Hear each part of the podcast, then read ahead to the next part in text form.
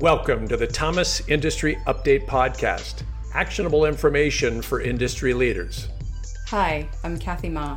I'm Sean Fitzgerald. And I'm Tony Uphoff. Hey, very excited to have our friend Andrew Blasey back on the Thomas Industry Update podcast. Just as a bit of background, Andrew is director at Crowell and Moring International. And Andrew guides the development and management of large scale partnerships around the world. He specifically focuses on international government affairs, regulatory policy, and foreign policy matters. He joined our TIU podcast last May. Uh, to discuss the anticipated consequences of the COVID 19 pandemic on global trade. And before that, he walked our listeners through the impacts of the U.S. China tariff uncertainties back in January 2020. Andrew, first up, welcome back. It's great to see you. Great to see you too, Tony. Thanks for having me back, and I hope you and your team have been doing well during this uh, unusual time. It, it, unusual indeed, and we have, and hope the same for you and yours. The world has changed just a little bit since the last time we talked. Yep, very, very much so, and I think it will continue to change. So, brace ourselves. So, so let's start with with kind of looking at, at, at the trade agenda changes. Clearly, whenever t- whenever you change an administration, there's obviously a lot of um, e- either immediate or over time proposed changes to trade agenda, and we're already starting to see some things you know move around a little bit. How has the new administration's trade uh, trade agenda? Is it similar? Is it different? Why don't you talk through some of the things that you're seeing, at least at these early stages? Sure, that would be my pleasure, Tony. I think there are several areas where the two administrations' approach to trade policy might be closer than you actually think, despite the politics, right? So, as an obvious first example, both have taken a harder line on US China trade relations, as well as many supply chain dimensions that we see you know, uh, ongoing today.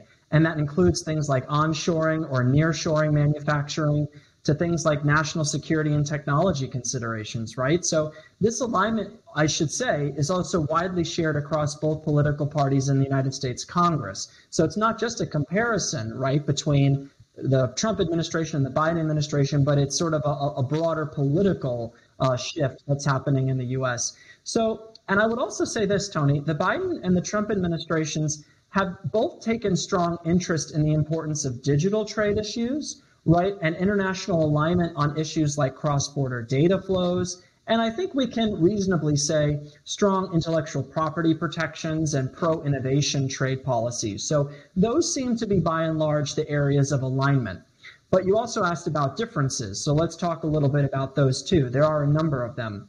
I would say to start, the Biden administration's emphasis on the role of climate, right, worker and human rights considerations, global economic development, these things are going to play a much uh, more important role uh, in, in sort of the trade agenda going forward.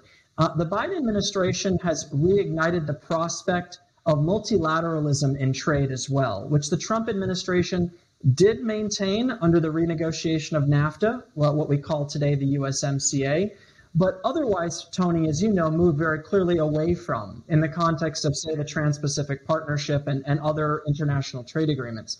Now, I say this, but I, but I mean to reinforce that this doesn't mean the Biden administration is going to pursue comprehensive multilateral trade agreements anytime soon right? That's the, the reason for that is more political in nature. There's a political dynamic at play more than just a philosophical one um, we also expect the Biden administration to take a soft approach on trade matters with traditional U.S. allies, Tony, especially in the national security realm.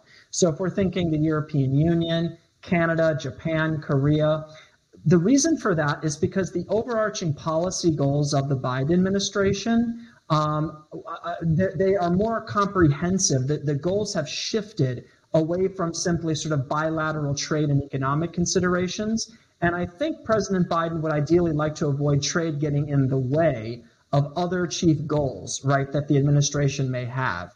Um, and then I'll make one more comment, Tony, in ways that perhaps the two administrations are a bit different. And that's that I think we can reasonably say the Biden administration is going to look more favorably at services trade as an important calculus in the equation in addition to goods trade right the trump yeah the trump administration made that point clear it's interested in goods trade imports and exports put yourself just for a minute into the shoes of one of our listeners who might be running a you know a, a U.S. manufacturing business as they're trying to interpret these changes. W- what advice would you give them to be successful in this you know new emerging agenda, if you will? Are there, are there some you know two or three basic things that you would recommend? Uh, a couple, a couple of things, Tony, because you're right. How to navigate the environment becomes a key, a key question, right? So a couple of things. First, I would extra- expect trade policy um, to develop more in a glacial sense, a more moderated uh, nature compared to what we've seen in the last administration. It's it's hard to you know me, you know how far back memories go. We always tend to focus on the present, but you know we might remember more than four years ago, trade policy didn't change all that much. So it's doubtful that businesses should expect things to change this month to next month to next month and for uncertainty to perhaps be as high as what we might have been reaccustomed to over the past few years. So, with that said, I know, Tony, we want to talk, uh, uh, per your kind of outlay of our discussion today, you wanted to talk a little bit about US China. I do think industrial businesses should acknowledge that the changes we saw in the US China trade dimensions during the last administration, those are, I think, we should reasonably expect to stay and in fact, I would I would personally contend could become more prominent uh, over time. And so I think that that's a key thing. So I would also say, Tony, maybe in, in closing here. So if you're a North American business with an investment in, you source from or you sell to the China market, right? So including products or services, you have input components, right, that go into your products or your services you should really expect the potential for future disruptions, right? Build that into your strategic plan. This shift is also likely to see Chinese enterprises engaging in greater international competition, Tony, and perhaps uh, th- th- than perhaps they have been before. Really good points. And you know, before you and I went on uh, on air here, we were talking a little bit about the, the, the kind of confluence or the convergence of, of you know a series of events, right? So you've got you know, a, a post pandemic world starting to shape up. You've got an acceleration of reshoring towards North America, particularly most acute in, in the United States. You've got a huge adoption of advanced manufacturing technology. And then you start to see things like Buy American Act, the Berry Amendment. Let, us see how the, the proposed infrastructure plan starts to play a role. I, I, made the statement, and you you appeared to agree that this is a, a great time to be in North American manufacturing. Unpack that with me a little bit. Do, do you see those trends lining up to create somewhat of a unique market opportunity, or uh, and or do you see some counterbalancing dynamics based on some of these global issues that we're talking about?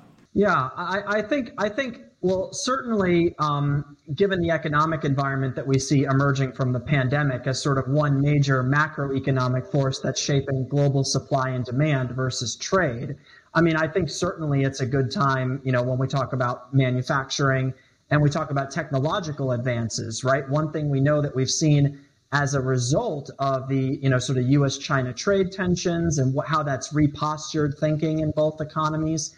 Um, and then from the pandemic per se, the rapid focus on digitization, implementation of technological efficiencies, all of this in some way sets off a manufacturing race, I would say worldwide, right? How do we produce goods and how do we source and sell them more efficiently, uh, more competitively, uh, with higher quality, right? So all of those things come into place. So Tony, I would say absolutely, uh, but of course there's there's so many influencing factors that we're going to have to think about. Fair. Um, you referenced uh, the Biden administration's talk about a worker centric trade policy.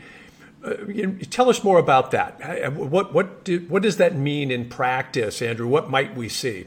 Very simply, Tony, and I think this is important don't expect the US government to go to bat for US businesses anymore that are looking to protect or grow their overseas investments, right? So let's just unpack that a little bit. So unless you can clearly demonstrate and quantify how those investments you are making connect directly to the employment of Americans, you know, one one might need to start rethinking a little bit about about how they think about engaging with the US government on trade policy. Of course, demonstrating U.S. exports and the number of American workers that may be impacted by a trade policy action, either by the U.S. government or by a foreign government, increasingly is going to matter a great deal. We should also think about this for labor unions, right, which is an important constituency of the Biden administration.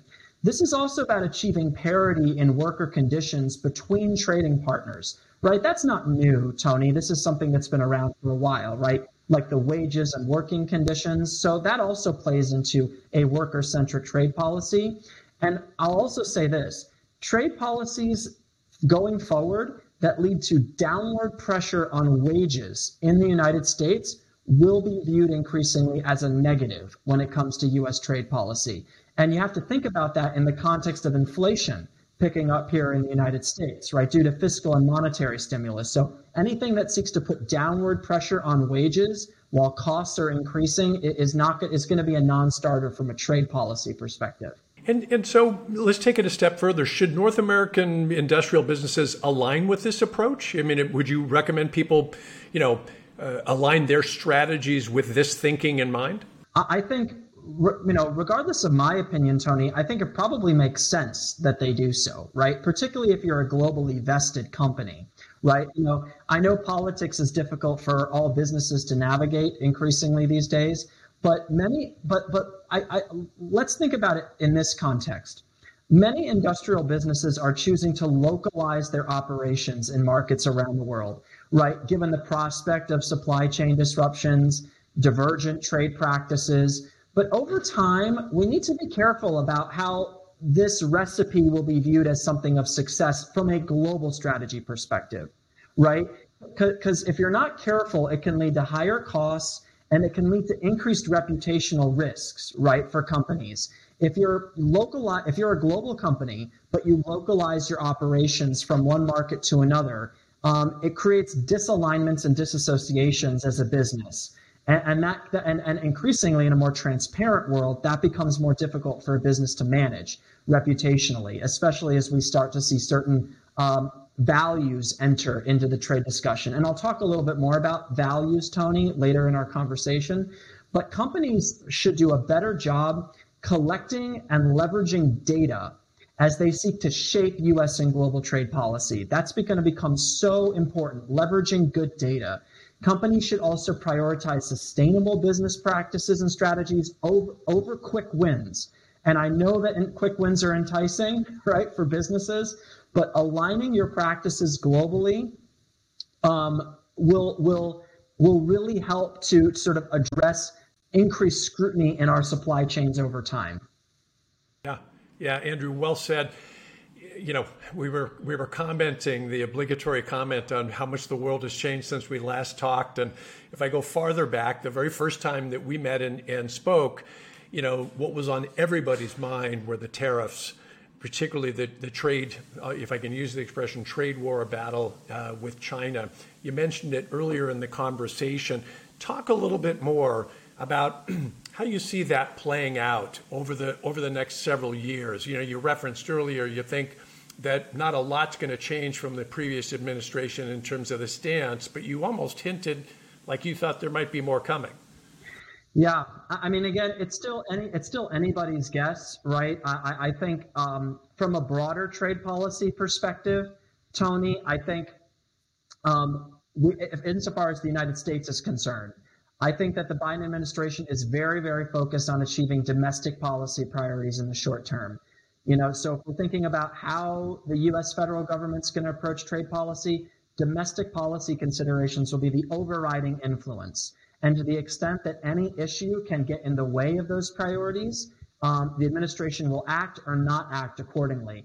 The one big sort of elephant in the room here, uh, Tony, is around China, right? And, and China trade issues interpret that for, for our audience a little bit. So, you know, if you're a North American industrial business owner who really relies on their relationship with Chinese suppliers, you know, how, how, how would you encourage them to start to think about navigating that going forward? Do you, do you anticipate any, any imminent changes? Okay, so yeah, I, I, can imagine, Tony, that a lot of, of, of, North American businesses and folks that you know are thinking very deeply about this and, and, have been thinking about it for some for some time now. If we take a if we go back up to ten thousand feet, it's in China's interest not to curtail investment and trade finance flows into their economy anytime soon.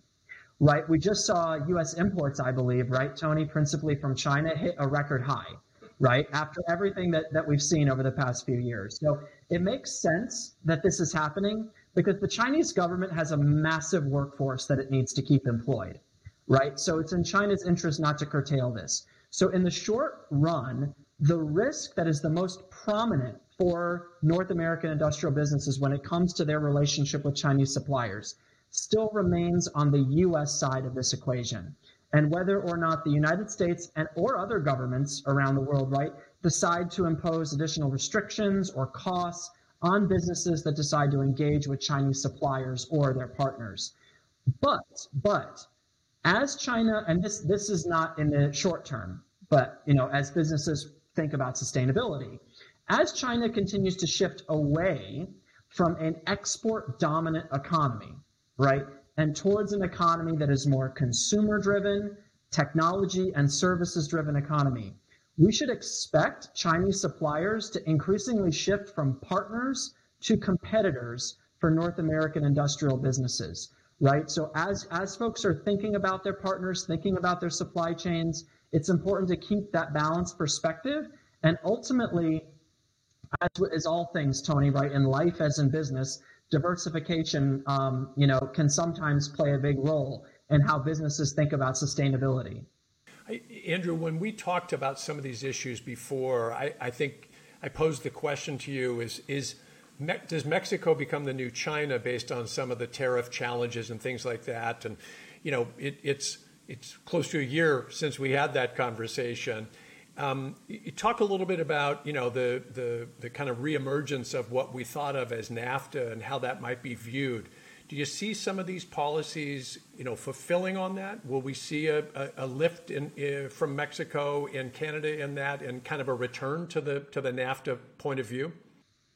Yeah, all, all, signs point to yes, uh, Tony, uh, uh, on that. I mean, the trade data, which I know you take a close look at, and, and the sourcing data, all points to that being that being true.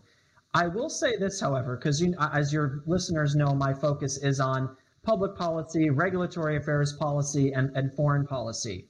What I will say is that that if we take the U.S. and put the U.S. aside for a moment in the North American context, I am growing a little bit concerned about some of the uh, some of the things I'm seeing in Canada and in Mexico. For the, you know, and and I, that would be a part of a longer conversation, Tony, and and happy to unpack that.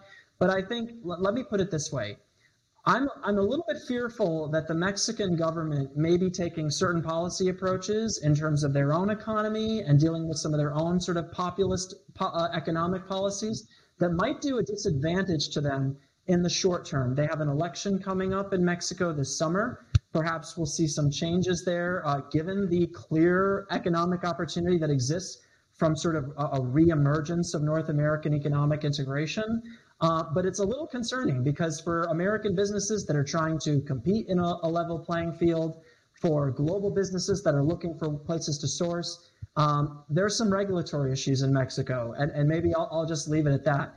In Canada, um, you know, the one thing I will say is I've been a little disappointed in, uh, from a can- Canadian perspective, in hoping the government would embrace a more pro-innovation policy, right? And, and and Canada has always been known as a country that has a small consumer market, but has a highly educated and highly capable population. So a punch above weight philosophy for Canada was always something that made sense.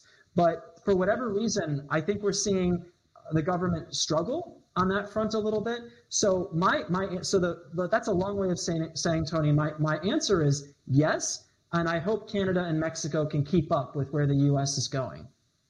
Yeah, fantastic insights, Andrew, and, and really helpful to our audience because these are, you know, chicken or the egg? You know, do these dynamics exist and then trade policy attempts to shape them, or does trade policy come first and these dynamics play out? Uh, I, I, think probably a combination of both, but fantastic insights. Hey, take us into the future. What what what are things we should be paying attention to now in trade policy? I think you just mentioned a couple that are really interesting from a from an inter, let me call it international point of view that you think will will be front and center, say two to five years from now. So, Tony, I know one of the reasons you, love to have us chat is at the risk of me sounding a bit too controversial, but I'm gonna I'm gonna go there for, for the for the sake of argument, and I'm gonna I'm gonna you know extend a, a thought to your listeners, which is that I'm gonna say the glo- the era of global free trade in goods and services is coming to an end. The era of global free trade is coming to an end, and I don't even think that it's not the reemergence of global fair trade that will take its place. I think, and I, am sort of coining this, I think that we're getting ready for a global values trade system that is about to emerge. So, whether we're talking about worker and human rights considerations, the environmental impact, uh, good governance, right? We talk about corruption on the last program, Tony.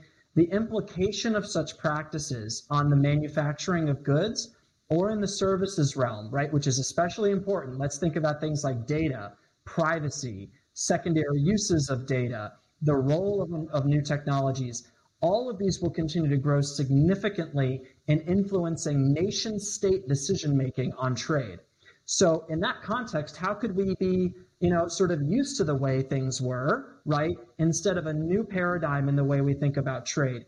We should also not expect nation states to deploy the same values, Tony, through their trade practices. So I'm of the view, you've heard some people use the term deglobalization. I think, I think that's wrong. That rather instead, fragmented globalization is more likely the way we're going. And, and a princip- principally in the way that's bifurcated between the United States and China, right, as the main centers of gravity in this sort of global values trade sort of view.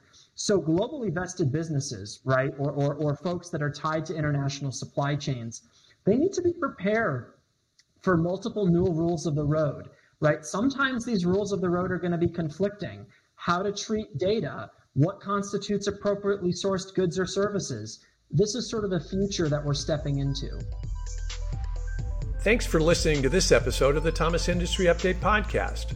To hear the rest of my conversation with Andrew Blasey, check out the extended video cut, now available on YouTube and linked in the show notes of today's podcast.